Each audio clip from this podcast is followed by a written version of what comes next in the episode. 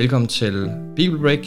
Bibelbreak er en podcast fra Bibellæseringen, hvor vi læser og diskuterer Bibelen sammen. Jeg hedder Nikolaj Kaltoft, og jeg er vært for podcasten. Og i dag sidder jeg over for Hakon Christensen, som er landsleder i Bibellæseringen. Velkommen til, Hakon. Tak skal du have. Vi skal tale noget om øh, salmernes bog. Det er det, vi begynder med. Og øh, vil du ikke lige starte med at sige, hvorfor du synes, vi skulle starte med det?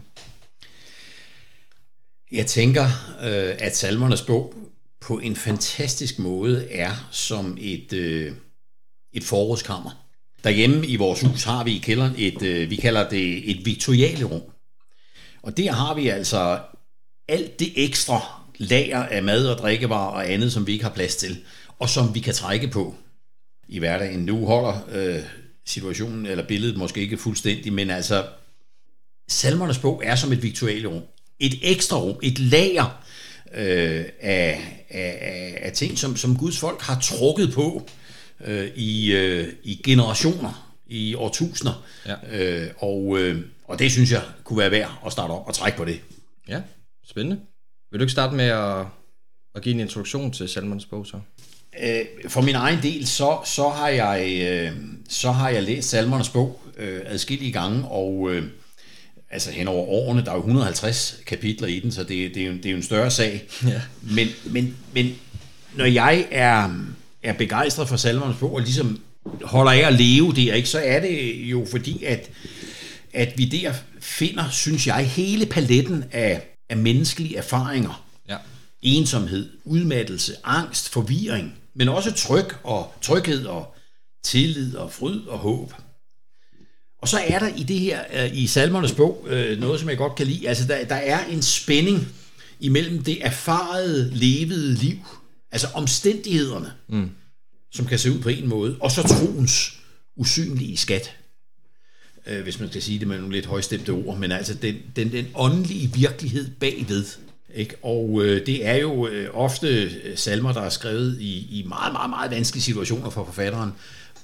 Men trøsten finder han ikke i omstændighederne, men i den usynlige virkelighed hos Gud øh, bagved. Og det er øh, den helt store skat, tænker jeg, i, i, i salmernes bog. Og så er der jo som sagt 150 salmer. Den er, jeg tror, man kan dele den ind, øh, det er der i hvert fald mange bibelfortolkere, der gør i, i fem bøger, øh, fem dele, mm. som, som slutter med et amen øh, for de fleste vedkommende. Ikke? Og vi har ikke forfattere på dem alle sammen, men, men David han topper i hvert fald øh, kong David øh, med, med, med at have skrevet knap halvdelen af, af salmerne. Så, så det er øh, i hvert fald en, en, en guldgruppe, øh, tænker jeg. Hvordan ser du sådan, at øh, altså hvilken rolle spiller salmernes bog så i Bibelen generelt? Det er jo skægt, at nu, hvis, hvis man tager Bibelen og, og i, en, i en printet udgave og åbner den lige midt i, mm. så rammer man cirka salmernes bog faktisk. Nå, ja. Øh, og, øh, og det, kan, det er sådan set øh, et meget godt udtryk, øh, tænker jeg, for at salmernes bog i en eller anden grad binder, binder Bibelen sammen. Altså indholdsmæssigt i hvert fald, så rækker den både bagud til det, der også sådan rent øh, øh, dispositionsmæssigt ligger før, altså til Mosebøgerne og ja. øh, der, og øh, Edens have, skabelsen, og, og samtidig så, så, øh, så rækker den øh, også frem til Nytestamentet, altså Salmernes bog er uden sammenligning den mest citerede bog i Nytestamentet. Jeg har ikke selv talt op, men uh, Warren Wiersbe, en uh, amerikansk uh, forkynder, som er død nu, han, uh, han skriver, at der i Nytestamentet er mere end 400 citater eller henvisninger mm. fra salmernes bog. Og Jesus, han er jo en af de, de flittigste, øh, der gør det. Det mest kendte er måske salme 22, som han, som han jo citerer og sætter ord på, øh, som sin bøn øh, på korset. Ja.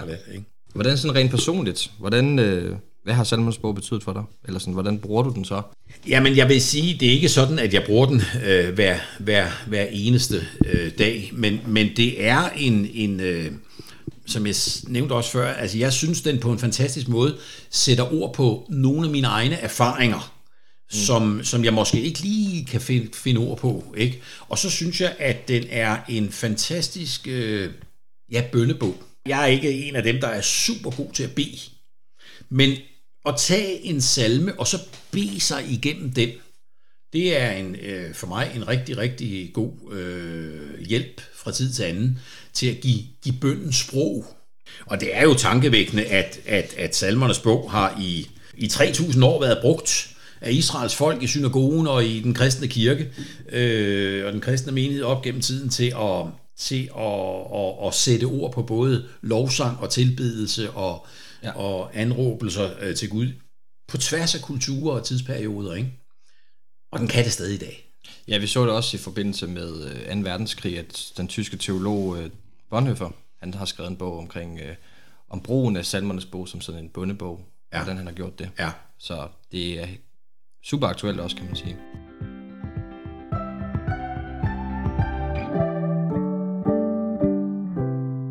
Jeg vil læse Salmens bog kapitel 1. Lykkelig den, som ikke vandrer efter ugudeliges råd, som ikke går på sønderes vej, og ikke sidder blandt spottere, men har sin glæde ved Herrens lov og grunder på hans lov dag og nat. Han er som et træ, der er plantet ved bækken. Det bærer frugt til rette tid, og dets blade visner ikke. Alt hvad han gør, lykkes for ham. Sådan går det ikke de ugudelige. De er som avner, der blæses bort af vinden. Derfor står de ugudelige ikke fast ved dommen, syndere ikke i retfærdiges forsamling. Herren kender de retfærdiges vej, men de ugudeliges vej går til grunde. Hvad tænker du så i forhold til alt det, vi lige har talt om, Hakon, i forhold til salme 1 her? Altså det første ord, der springer mig i øjnene, det er ordet lykkelig. Lykkelig den, og så kommer der øh, en, en beskrivelse af den lykkelige jo. Det er i hvert fald en, øh, en følelse, en tilstand, som virker voldsomt tiltrækkende på mig, øh, og som øh, jeg tror er en fælles menneskelig længsel. Hvem vil ikke gerne være, være lykkelig? Det, det, er, det er det, der skaber min nysgerrighed som det første. ikke. Hvem er det så, øh, salmen øh, beskriver som den lykkelige, og hvem er det, der, der ikke er den ulykkelige? Hvem er det, der er den ulykkelige ja, i den her sammenhæng her? Så min nysgerrighed vækkes. Ja. Jeg vil også sige, at øh, når man så graver sig en lille smule øh, dybere ned, så, øh, så kommer sproget nogle gange til kort. Og øh, det, som I på dansk, i den danske oversættelse her er oversat med lykkelig, er jo ofte noget, som vi forbinder med nogle bestemte omstændigheder i livet. Mm. Ja. Nogle bestemte omstændigheder, altså når, øh, når vi øh, ikke... Øh, når vi har dækket vores fysiske behov, når det går børnene godt, når vi er raske, øh, og når vi ikke er involveret i for mange konflikter, og når øh, vi vinder og sejrer, og hvad ved jeg, så er vi lykkelige. Ja. En god ferie, ikke?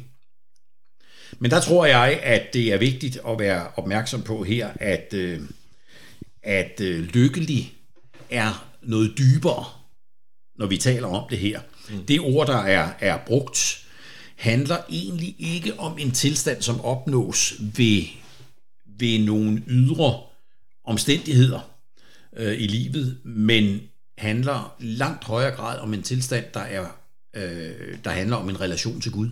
Ja, der tænker du på det her med at grunde på hans lov, der nat i, i vers 2.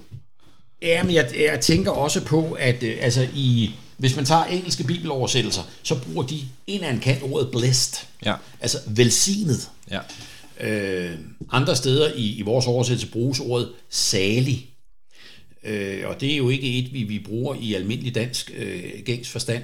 Men det har det ved sig, salig og velsignet, at vi er klar over, øh, det indikerer i hvert fald, at her er en lykke, som ikke står og falder med omstændighederne. Mm. Om det går godt, om jeg lykkes til eksamen, om jeg lykkes i menigheden, om jeg lykkes her og der. Men det er en lykke som en salighed, en velsignelse, som er forankret uden for mig. Ja, præcis. Og har øh, sin, sin, øh, sin rod i en relation til Gud. Og øh, det gør den jo bestandig, hmm. altså med et bibelsk ord, evig i en grad, altså urokkelig, ikke? Tidsløs, vil man sige i dag. Ja, tidløs, ikke? Men, men det er jo fordi, vi, vi, vi er jo så vant til, altså nogle gange, så, altså, altså, at, at lykke er noget flygtigt noget. Det betyder ikke, det er dårligt, vel, men, men meget lykke i denne verden er midlertidig.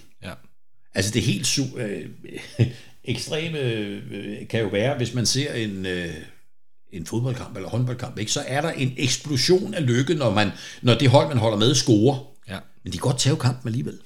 ikke? Og så, så inden for kort tid, ikke? Øh, og sådan øh, et lykkebegreb er der ikke noget forkert i.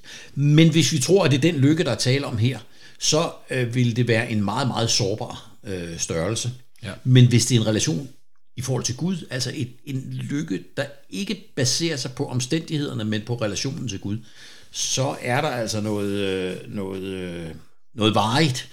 Og derfor giver det mening, når man på engelsk taler om øh, velsignet den, eller tidligere på dansk, salig. Det er en guddommelig øh, tilstand, der kommer fra Gud, og ikke fra vores egne omstændigheder. Mm. Det ser vi også eksempler på i Nye Testamente. Så. Det gør vi nemlig. Det gør vi. Altså langt på vej er det her en paralleltekst til, til Jesu indledning i, i Matthæus kapitel 5, som vi kalder bjergprædningen, og vi kalder den øh, saligprisningerne. Øh, salig er den, ikke? Øh, det er altså ikke den, det går godt nødvendigvis, hvor omstændighederne giver grobund for en lykkefølelse, men det er den, der står i et ret forhold til Gud.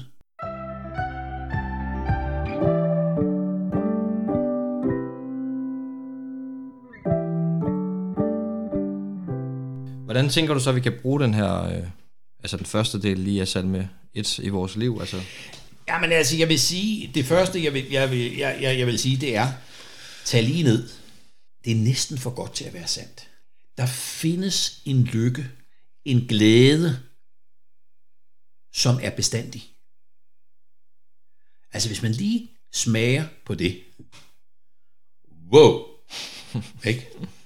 Øh, det, det gør mig, det gør, kan også gøres øh, nysgerrig på, altså helt basic, hvad er det for en lykke, som er bestandig, som, som ikke kan tages fra os? Og der, der tænker jeg, at, at der allerede her i salme, salme 1 er et udblik til salme 32, hvor, som taler om, om, om nøjagtigt øh, det samme. Lykkelig den, så kommer det, hvis overtrædelser er tilgivet, og hvis synder er blevet skjult. Lykkeligt det menneske, Herren ikke tilregner skyld, og i hvis sind, der ikke er svig.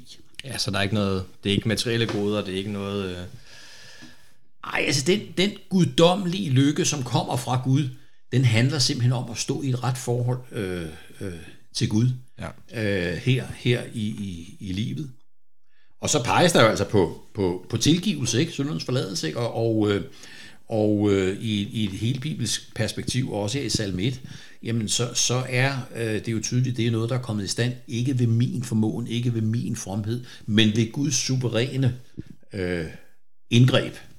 Og set i lyset af, af, af Nytestamentet, jamen så, så er den tilgivelse, som lykken knyttes til i, i salme 32 jo, uløseligt knyttet til, til Jesus. 1. Johannes brev 1.9. Hvis vi bekender vores synder, er han trofast og retfærdig, så han tilgiver os vores synder og renser os fra al uretfærdighed.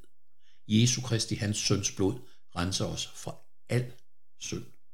Her ved korset er der en kilde af lykke, som, som øh, er bestandig, øh, uanset omstændighederne i vores liv.